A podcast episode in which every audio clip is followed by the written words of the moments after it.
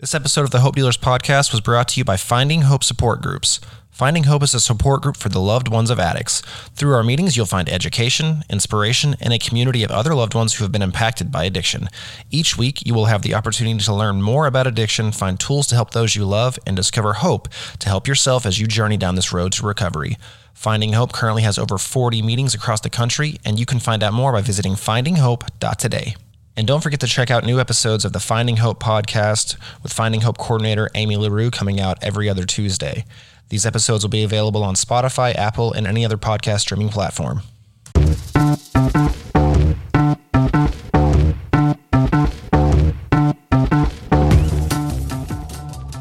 Right. Well, welcome back to the Hope Dealers podcast. Man, I'm so excited to be back. I am your host, Sean Fitzpatrick. We are finally home off the road. Inspiring lunch was a blast. And I will say, as good as it is to be out on the road for close to six weeks, there's always a very nice feeling of you just can't beat sleeping in your own bed.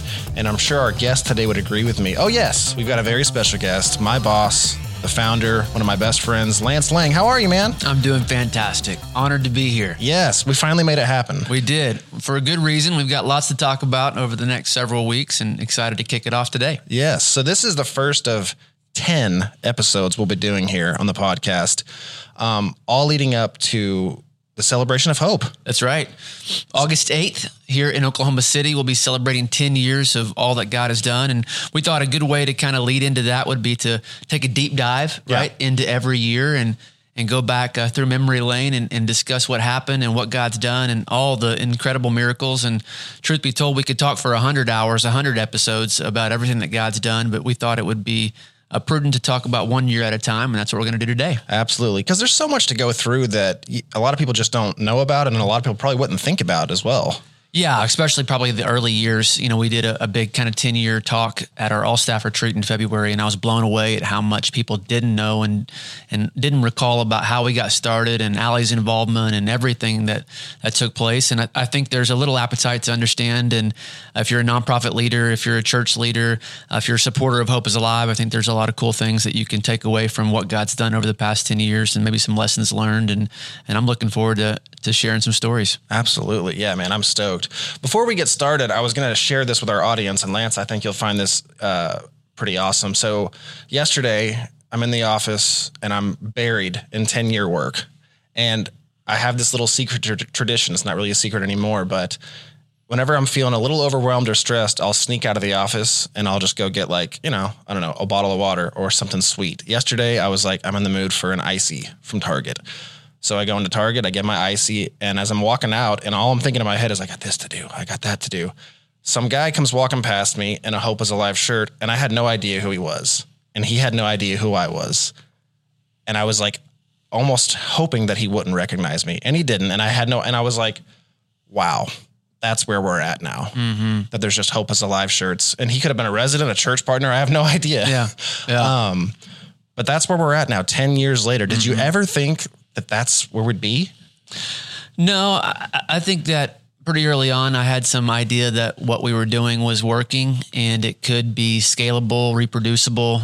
But I mean, I would be foolish to tell you that, uh, you know, I thought we could, we would be all over the country, that our brand or shirts would be recognizable, that it would be, you know, an emblem of hope or an emblem of, a positivity to people. Uh, no, I mean, I, I had no Yeah. idea, but that, you know, we, you've heard me say this a lot. That's Ephesians 3.20. That's the God that we serve. He does immeasurably more than we could ever comprehend or imagine. And, you know, that's my life story. It's just about trying to say yes and being willing to, to do the next right thing and believing that God wants to do some great things through our lives. And, uh, you know, we're living, we're living on the goodness and the promises of all that today. Love that. Love that. Well, that's 2023, but I want to jump back 10 years to 2013. The year is 2013, and you've got a couple of years of sobriety under your belt, and you're feeling a calling on your heart to not only, you know, help others that are in recovery, but your plan is to buy a home and live with this group. Um, really, as you all look to find, you know, freedom in this new life of sobriety, because as you hear us talk about all the time here, getting sober is one thing, but now how do we go forward? Um, but the only thing is you're in debt and you haven't had a job in six months at this time. Can you talk briefly about what it was like, you know, trying to make this vision a reality? And did you ever lose hope in that process? I I don't know that I lost hope, but I certainly got frustrated. I think that's the the journey of a leader, anytime or a founder, entrepreneur that's getting started with anything. I I kept kind of running into to walls, and not not just the financing side, but I'll speak to that first. I was in debt up to my eyeballs. I had over, you know, a 10 year addiction. So you accumulated a lot of debt throughout that time. You make a lot of poor decisions. You put yourself in a bad place with banks, a bad place with creditors, all those kind of things. Um, I had had some friends and some supporters that are still supporting us today that had tried to introduce me to banks and tried to kind of put some credibility on the line for me, but that didn't work either. I, I could not get approved. Mm. Um, I, I really didn't even have enough for a down payment. But like I said, you know, my credit was so bad it wouldn't have even mattered, and the debt was was unbelievable. And so the, I think the early vision was, hey, let's try to lease a home or rent a home to get started. But I would say other obstacles that were there was just you know, the feeling of the recovery community in Oklahoma City, not really understanding what we wanted to do, and people saying that what I wanted to do wasn't going to work, and the idea wasn't there, and um, nobody had ever done it before, and so why would people do it then? And I think that's just a, a really good lesson for anybody listening. You're going to face opposition, and we faced a lot of that, still do, um, have every year since then in different ways. But when you're blazing a trail, when you're trying to do something different, when you're pioneering new ground, you're going to face people that don't understand it, and that's it's going to create some some frustration or some pushback, and you got to fight through that. Yeah. You, you got to be gritty and you got to push through it. And as I look back, you know, I had a pretty good resolve. Like this is where I'm, I'm headed, and this is what I want to do. And I, I felt really um, confident in the calling that I had in my life. And and God began to lay the groundwork for that. And, and the first story is of that first house here yeah. in Oklahoma City in Quail Creek South at Hefner and May. My sponsor in in Alcoholics Anonymous, who I was working with really heavily during that that time early in my sobriety, called me and he said, Hey, the house next to the one that I grew up in I drove by it the other day and there's a lease to purchase sign in the yard. Would you be willing? I know you want to own, but would you be willing to lease a home first to get off the ground? At that point, like I said, I was willing to do anything. Yeah. So as the story goes, I called the guy, you know, and the number on the sign and I began to go through this whole diatribe and this whole kind of prepared pitch. I'm a little salesman, you know, at heart. Yeah. So I'm going through the whole thing. Hey, I want to give these guys a second chance. I want to move these guys in who, who need a fresh start and kind of using all those phrases and cliches. but I never mentioned the word addiction, never mentioned sobriety, never mentioned sober living, any of that. And about half, halfway through the conversation, this guy's name was Kyle. And Kyle said, Hey, hey, Lance, if you're saying that you want to uh, use this home for a sober living home. That's unbelievable because me and my partner were just saying if this home doesn't lease in the next month, we're going to turn it into a sober living house wow. ourselves. And, you know, it was just a God moment. It was unbelievable. I'll never forget where I was. I was sitting on a piano stool in my parents' house right in front of their piano. and I started crying. I mean, it was just that confirmation moment. Yeah. Really, the first you know key that unlocked the door to the whole thing was, hey, we have a home. Now let's get going. Yeah. And so you chose to live in that home. I did. And what went into that? Was it because you still needed to work in your own recovery or you wanted to be there to have eyes on it? What, what kind I of was ready to move out of my parents' house. Okay. Uh, I mean, you know, I'm 30 years old, live with my parents. Uh, uh, but no, honestly, all jokes aside, I didn't know any other way to do it. Sure. It was never an option, never a thought that I wouldn't live there. Yeah. In fact, I lived there for three and a half years and had well over a hundred roommates, and wow, um, you know, did the deal for for a long time. But but I moved in, you know, right when the first few guys moved in, and and those are great stories about those guys that moved in with me. But you know, I never never had another idea, another thought. I was going to be right in the thick of it, and that's just maybe who I am. But uh, was really never another option. Gotcha. Love that. You know, a couple things you said that I want to touch on, especially if we have any uh, residents listening right now. You know, you said that you were in debt up to your eyeballs because of the choices you had made during your addiction. That's something that a lot of us have to deal with is like we get clean, we're clear headed, and everything just feels better. But now we have to clean up everything that's happened in the past. And even you, you know, I think today a lot of our people who meet you today is like, oh my gosh, he has 11 years sober, he has 12 years sober. That's amazing. But every story has a beginning. Absolutely.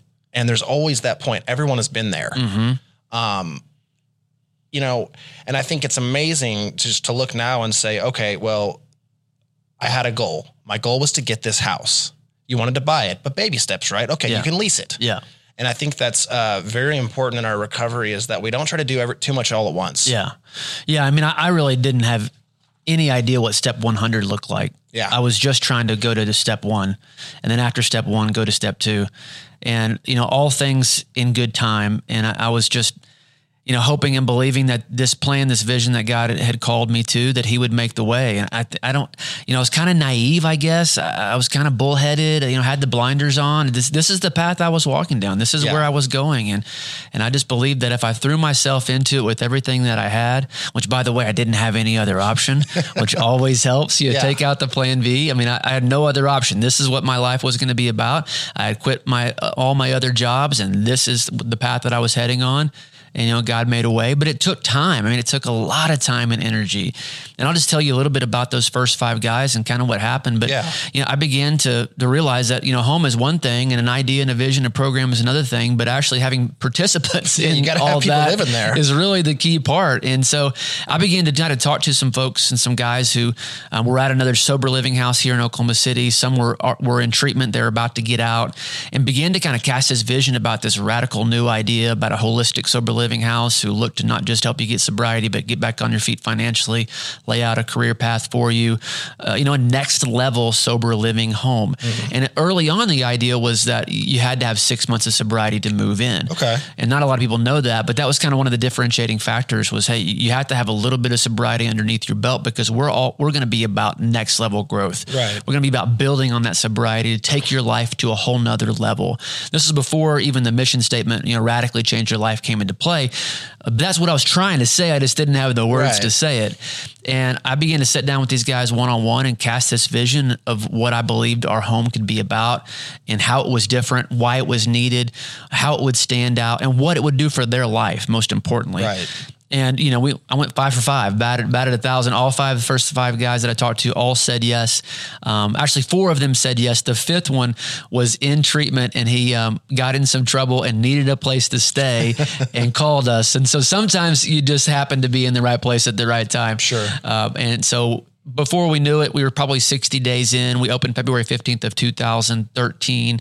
It was probably 60 days into that. The home was full and five guys is what I wanted to start with. So I was living with those dudes and man, we were off and running. Wow. That is just incredible. Now, did you have a history with any of these guys? Yeah, you know, I'd worked at a treatment center beforehand, and a couple of them um, had been in treatment while I was working there. Another one of them went to treatment with me, Wow. and so we journeyed together um, early, early on. And so we're we're right at about the same time, sobriety wise. We're at twelve years today, and and you know the cool thing about this, I was telling some of our new staff yesterday you know, all five of those guys stayed um, for over a year, some for over two years. All five of them stayed clean and sober uh, for many, many, many years. Um, they're all doing really, really well. Two of them are business owners. Uh, four of them are married. A couple of them are dads today. Uh, two or three of them are dads today. And, you know, we didn't open five homes the first year. Yeah. We didn't have 50 guys right out the gate. Um, in fact, I told several of our early donors, I'm just going to open one home. And they laughed at me because they kind of knew my personality. They knew I wouldn't settle on one. But we stayed for one full year with just one home and really kind of baby stepped our way into it. If you look at where we are now, you know, we've opened quite a few more than one at a time. And so, Yeah. um, but that's kind of where we set and, and that's where everything began. Awesome. You know, it's interesting. You stayed for three years. I've met a handful of the first five. Well, I've met all of them. And one thing they've all said to me is that they were all there for two plus years, it seems like. Mm-hmm. Um, all but one. All but mm-hmm. one. Okay. So it seems pretty common nowadays, you know, and it's just instinct, I guess, when you come into something and you hear that it's a year to 18 months long. Sometimes without us even thinking, the first thing is how quickly can I get out of here? Yeah. How quickly can I finish this? Let me just tell you, it was mind blowing to other people in the recovery community that people were staying longer than three months. Wow. At that time, that was just the common thing. You know, you'd stay for ninety days. Um, you get out as fast as you could. You really wouldn't want to be there. Um, it was kind of boring. You're living with ten other dudes. So a lot of this early vision was, how can we make this fun? How can we make this enjoyable? How can we make this a brotherhood, a community, somewhere where you want to live? Because I knew the longer that you stayed in a controlled, safe, sober environment, the better chances you had for long term sobriety. Right. It's not, it's pretty logical. It yeah. makes sense. You know, you stay in a sober environment, you're going to stay sober for a long period of time and help to build your foundation. And oh, by the way, you're paying a pretty cheap rent. You're able to save money. Um, you're going to church with guys. You're around positive influences. It all made sense to me. You just had to create an environment where people wanted to stay. Yes. It had to be fun. I know that seems very basic, but the deal I've told people all the time, if life and sobriety is just about going to meetings, well, count me out. You know, right. that's, I, it's great, but it's not everything. Correct. I, I want a life worth living, comma, sober. Right. So how can you create that life worth living? And that that I was and I'm still very passionate about how to create a life worth living for people. And that was probably really the impotence, the you know, the the momentum behind what I was trying to do and helping guys to to have once in a lifetime experiences and taking them to the mountains and going on on ski trips and having fun on the weekends and you know going to the fair and movies and all kinds of sporting events, different things and making a life worth living sober and that kept people there. And I'll never forget meeting with a couple other guys that ran sober living homes here in Oklahoma City. And they said, How are you keeping them so long? and, um, you know, some of it was just naturally what God put in me. It wasn't like some master plan. Yeah. But as I thought about it, you know, that was a huge part of it. It had to be a really tight brotherhood. Ultimately, as a leader, if you're listening, it had to have a really good culture. Yeah. The culture had to be um, uptight and, um, and flowing through everybody. That's just incredible. And I think it's important to point out too, and I've talked about this a lot on here, is where are you really running off to sometimes? You know, I understand that some people come in and they're married, they have kids. But having said that, you know, what good is it going to do if you rush out of this thing and you're just coming right back in six months? You know, and like you said, you know, going out and making this thing fun. And it's really just showing that not only is sobriety possible, but there's a life to be had with it. Yeah. And I think, you know, I know I stayed in the house for 34 months. Mm-hmm. Um, I could have done a, another 6 mm-hmm. I remember my first weekend out. I was like, did I, man, did I rush this? Yeah. Rush this. I was there yeah. for three years. Yeah, exactly. Um, but I remember a lot of my friends asking me like, how are you staying there so long? And I'm like, what? I, I don't want to just have to come back here as a new resident at some point. Yeah. You know, I want to make sure I'm fully ready. This is a blip mm-hmm. compared to the rest of my life. That's right. Um, so if you're out there listening and you've got a loved one who's struggling, if you are the, you know, if you're a resident in one of our homes, it's just a little slice of college, I like to say. That's right. It's just a little blip. Yeah. And you get the rest of your and you'll miss it as soon as you move out. Oh yeah. I mean, as soon as is, is always the case. I did too. I yeah. moved out into to our home. My wife and I's home moved into from the men's home um, to Allie and I's home when we got married. And there's aspects of it that you miss. I mean, you miss the brotherhood, you miss the laughter, you miss the late night, you know, Saturday night pizza runs and watching games together. I mean, all of that is life. You know, it's biblical. It's doing life together. It's having fun, being surrounded by good people, and that's what we try to do from day one. Yeah, I I uh, made a joke right after I graduated that the thing that I did not expect is that I had to start making plans again. Mm-hmm. I'd realized it had been a few years. I mean, you come home on Friday night and you're like, oh, let's just see who's home. Yeah. And that'll be my plan for the weekend. Well, we're going to take a quick break. And then when we come back, I want to talk about the first Hope is Alive book. We'll see you in just a minute. Hey, Lance and Allie Lang here today with a very special announcement. As many of you know, we are celebrating 10 years of ministry this year. Since 2013, HIA has been dedicated to helping addicts, alcoholics, and those that love them not just find sobriety, but find radical life change. That's right. And to celebrate all that God has done over the past 10 years, we're hosting two massive events this August. Today, we're so pumped to tell you all about the first one coming up Tuesday, August 8th. This event is called the Celebration of Hope, and it's at the Cowboy Hall of Fame right here in OKC. And here's what you can expect an amazing atmosphere, a fantastic dinner, incredible stories of radical life change from Hope is Alive graduates, and a few surprise guests. Plus, We've got several you've got to be you here be type there. moments That's that right. you're not going to want to miss.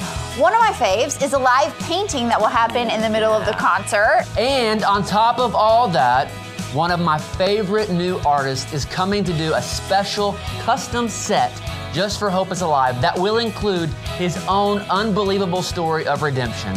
Ladies and gentlemen, Mr. Ben Fuller. Woo!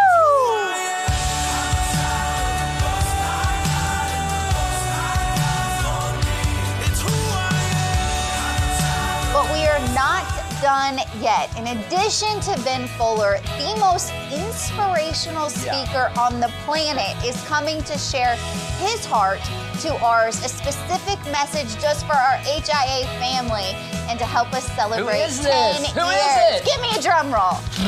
It is the one and only Tim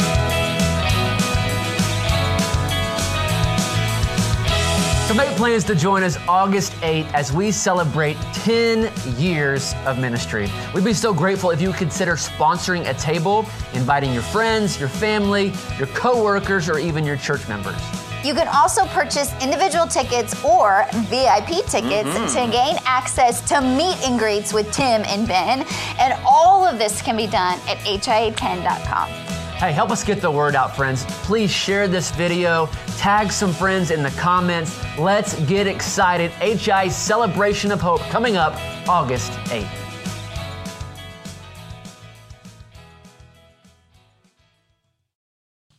Today, including interns, there are 66 individuals employed at Hope is Alive. Um, there are 22 program managers, including our regional and senior staff, and I promise I'm going somewhere with this. There are over 40 house managers living in our 26th home. I ran that stat down yesterday. There are over a dozen community development team members out there raising funds and getting in front of as many people as possible. And I could go on with the growth, but again, I want to take it back to 2013. You're the program manager. You're the house manager. You're the only one getting out there in front of as many people as possible. And I mean, you're even the one making the social media posts, if we mm-hmm. want to go that much further. How in the world during all of this did you not only find time to write a book, but get inspired to do so? Yep. That's pretty crazy. All those numbers are, are wild for sure. And I will say, Allie was there every step of the way and always want to give her credit where credit was due. Absolutely. Um, she didn't join the team officially for a few years, but she was there and toured the first home and uh, was a huge part of my story and, and obviously a huge part of this organization. So the first book, Hope is Alive, I actually, um, between the time that I left working at a treatment center and I started Hope is Alive, I began blogging. If, you know, blogging is still somewhat of a thing, but back then it was a, a really big thing. Yeah. And so, you know, I kind of found a little bit of a voice writing and, and uh, I enjoyed doing it. And so I would write about some sobriety type topics and some also some things that God was doing inside me. And one of them that I still talk about a lot, and I think it's a big part of our organization is, is just say yes. Mm. And, you know, as I was writing and, and kind of praying and living through that season of my life, I got one or two years of sobriety and I'm trying to literally change every part of my life. I'm feeling this overwhelming calling to do more than I've ever been I've ever, ever done and be a part of something bigger than myself. And I was just trying to say yes to what God was putting in my heart, the doors that He was opening. Whether it was somebody asking me to speak, whether it was an addict pulling me aside at a meeting, you know, all the small things. It's it's called doing the next right thing, but Yeah. just trying to say yes in every aspect of my life and put myself in new and uncomfortable environments. And so I would write about things like that. And I had, you know, a website, lancelang.com, and I'd, I'd put, still have that, but I'd put these blogs out there and then I'd share them on social media. And it kind of got some traction, you know, in, in our world and people would read it and find it helpful, I suppose. And, and so I was writing all, th- all these things as I was kind of envisioning Hope is Alive getting started. And one day I met with a mentor, Scott Williams, here in Oklahoma City. He's been a huge part of my story, a huge part of Hope is Alive. And I told him my story that day in, in a meeting. And he told me after I got done, he said, You have a book in you. You have And a I- in you. Yeah. It's like, really? And, you know, he'd written books and, you know, it takes somebody who's walked down that path um, of anywhere in life to, for them to turn around and teach you how to do it before you ever know that it's possible, if you will. And so for him to see that in me was really powerful and, and affirming, confirming things within me. He said, you have a book. He said, once you come back in a month, write some things down and we'll kind of look at what could be the next steps. And I can help you understand how to self-publish a book, how to get a cover, you know, all those little things that I didn't know about. Well, that's all I needed to hear. I came back in a month. I had 30,000 words. I had my whole story written. I'd taken all those blogs that I had been writing and I'd put in some personal stories here and there. And I had literally a manuscript that I took in to him, put it on his desk. He said, Wow. He said, Now you need an editor. And he kind of took me through the process. And so that was kind of what was happening at the same time that we were opening the first home. I found an editor. He helped kind of rearrange those words that I had written. And probably the book that I'm most proud of is Hope is Alive, the first book, because I, you know, literally wrote every single word of it and the editor helped kind of rearrange some of those words yeah. to make it readable um, um, to some folks. But it was um, it was kind of God breathed. It was really an, an, amazing thing that really helped a lot of people, blew my mind. And it was probably, if you're looking back at that time, you were probably wondering, what is this guy doing? You know, what does he do? He's got two years of sobriety. He's trying to write about how to do this and that and the other thing. But again, I just knew this is what God was calling me to do and is trying to be bold and put myself out there. Was a little naive at the same time, which is a blessing that God helps us to have in the early yeah. days. And that book launched a couple months after the first home opened. I think it was somewhere around April, I think, of 2013. So there we were, you know, had a ministry up and going called Hope is Alive. I had a book, first book out. It's called Hope is Alive, and and Hope was alive, and everything was, was, new alive. and brand new, and and the book's gone on to to sell and give away over ten thousand copies over the past ten years, and um, it's you know kind of core curriculum here in the program as well, and, and, it's pretty amazing what God's done with it. Yeah, that was my next question. You know, you said it's sold over ten thousand copies. It's helped so many you know families and individuals one of the things you always talk about, and you know, really that a lot of people in the recovery community will tell you is that you got to go tell your story. Telling your stories, you know, the 12th step, really, if you want to go that way with it. What's it like, you know, putting that story down on paper? For one, you know, like you said, you had a couple years of sobriety, which, you know, at the time probably felt like a lot. Looking back, you know, like you said, that was pretty early on. Very early on. Looking um, back, yes. yeah. um, so what's it like putting that down on paper and putting that out there? But you know, then also having this effect where it's it's starting to help people? Is there a certain sense of responsibility that comes with that? Yeah, I think social accountability um, is a big thing, and so I think when you put your story out there in any way, you celebrate sobriety, you talk about your pains, your struggles, your traumas, anything publicly. Mm-hmm. I think it gives you a level of social accountability that's positive. Yeah. You know, I, I, think for me, I didn't really know another way. And I really, probably in my heart of hearts, didn't believe there was another way that I could live sober unless everyone knew. Right. Um, I'm I'm a secret keeper. I'm a manipulator. You know, that's naturally kind of the, the, the things, the character defects of myself and of a lot of addicts. And so I felt like the more I could unload on the world and share with the, the world, the more vulnerable I could be, the more transparent I could be, um, the better it would keep me. I mean, some of it was selfish in nature. You know, the, the stronger it would it would help me to be. Um, mm-hmm. the, the, firmer the foundation that there would be to, to walk on in this new journey. And so, uh, but the effect, I mean, it's it's it's mind blowing. I mean, I, I don't, you know, humbly, I'm just thankful that it helped some people. And it, I was never wrote it to sell it. It was just felt like it was the right thing to do and and to yeah. try to help some folks early on. And um, I guess grateful would be the feeling. Sure. Ultimately, and, and you said, you know you, it wasn't to sell it or anything. Um, you just had somebody who you respected come and tell you, you know, you've got a book in you. Mm-hmm. Um, and I think it's important to, you know, point that out because sometimes, you know, when we get sober and, you know, we have new people in our life, they'll see things in us that we don't see ourselves. And it's important, like you said, just to say yes. That's right. And go try something new. That's right. This was the story of all of Hope is Alive. You know, try to try to get out there, try something new, uh, follow what God's calling on your on your life and, and the feelings that you have, and and trust him with the results and just believe that he can do well beyond you could ever imagine. And it is certainly not easy. It's mm-hmm. been a mm-hmm. rough road at different times, but I'm so thankful that I did it. And I, I, wouldn't want to do anything in the world than what I'm doing still today. And looking back on that first year, it was very uh, foundational, monumental, and, and unbelievable to be a part of something so special. And, and what we did know is that the best days were yet to come.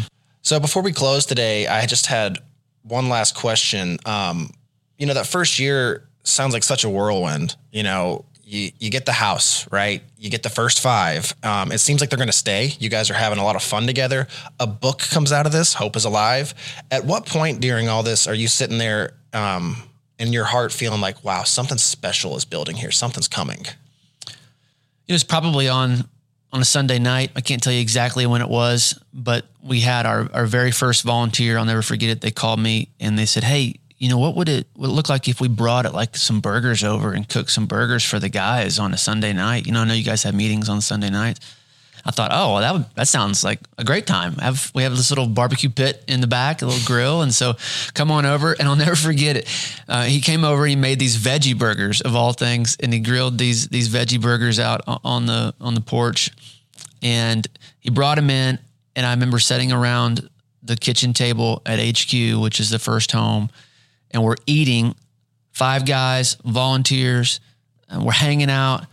We have our meeting, and I can I can remember in that moment thinking this is really special. Wow. And this is this is kind of what some of the visions were that God was giving me about the community surrounding these men and leaders coming in and speaking to these men and these men getting opportunities they would have never had outside of being at Hope is Alive.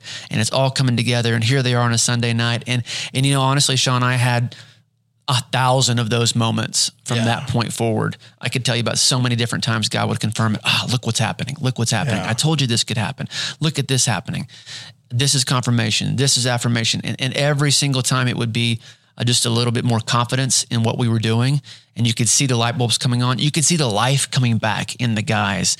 And not only was it doing something for the men in the program, but the volunteers would leave and they would text me later. They would see me later in the week and say, Man, that was so good for me. I got to see the gospel in action. I got to see somebody's life being changed and I got to be a part of it just by bringing over a meal. And when that happened, we began to do brag on a bro and different things on Sunday night, I knew we were onto something pretty special. Yeah. And so, for those of you listening who don't know, it sounds like you're describing what is now the format for a Sunday night meeting now that goes on across the country. That's amazing to hear. Absolutely. And, and you know, yeah, I wish you could say, oh, the master plan, we, we thought of this and we thought of that. And that's just not the case. Yeah. Sometimes you just get out there and you start trying things and, and God does what only he can do to make things really special. And you realize that in the moment. And as a leader, the best thing you can do is have eyes to see and start to implement what is clearly working and what is God breathed. So good. Love that. Well, Lance, thank you so much for joining us for this first episode. Thank all of you for listening. Please, please stick around. We've got nine more of these coming in uh, preparation for the 10 year celebration of hope. Go get your tickets. Yes, on that note, in the show notes, for those of you listening and up on the screen, for those of you watching, we will put up the link, hia10.com. right. Com. They're going fast. They really are. They're hurry. going very fast. I remember uh, when we first put this thing out, I was uh, n- I did not foresee that happening, and then when I got the uh, numbers back from Lance and my boss, I was like, oh my goodness. So hia10.com. Don't miss your chance to see Ben Fuller and Tim Tebow, and also um, a wonderful word from Lance and Allison Lang. If this is your first time listening, please, please, please give us a five star review and subscribe. Follow us on Instagram at Hope Dealers Pod. We'll put that up on the screen and in the show notes. And we will see you again next time. This has been the Hope Dealers Podcast. A new place, a new home for a while. Let me feel alive. Nothing to hold me back. Take my time, just enjoy the ride. Hey, thank you so much for listening to this episode of the Hope Dealers Podcast. If you or someone you know needs to get in touch with Hope is Alive, or maybe you just want some more information, please visit hopeisalive.net or call 1 844 3 HOPE NOW. That's 1 844 3 HOPE NOW. Oh, I feel, I feel, I feel, I feel so alive.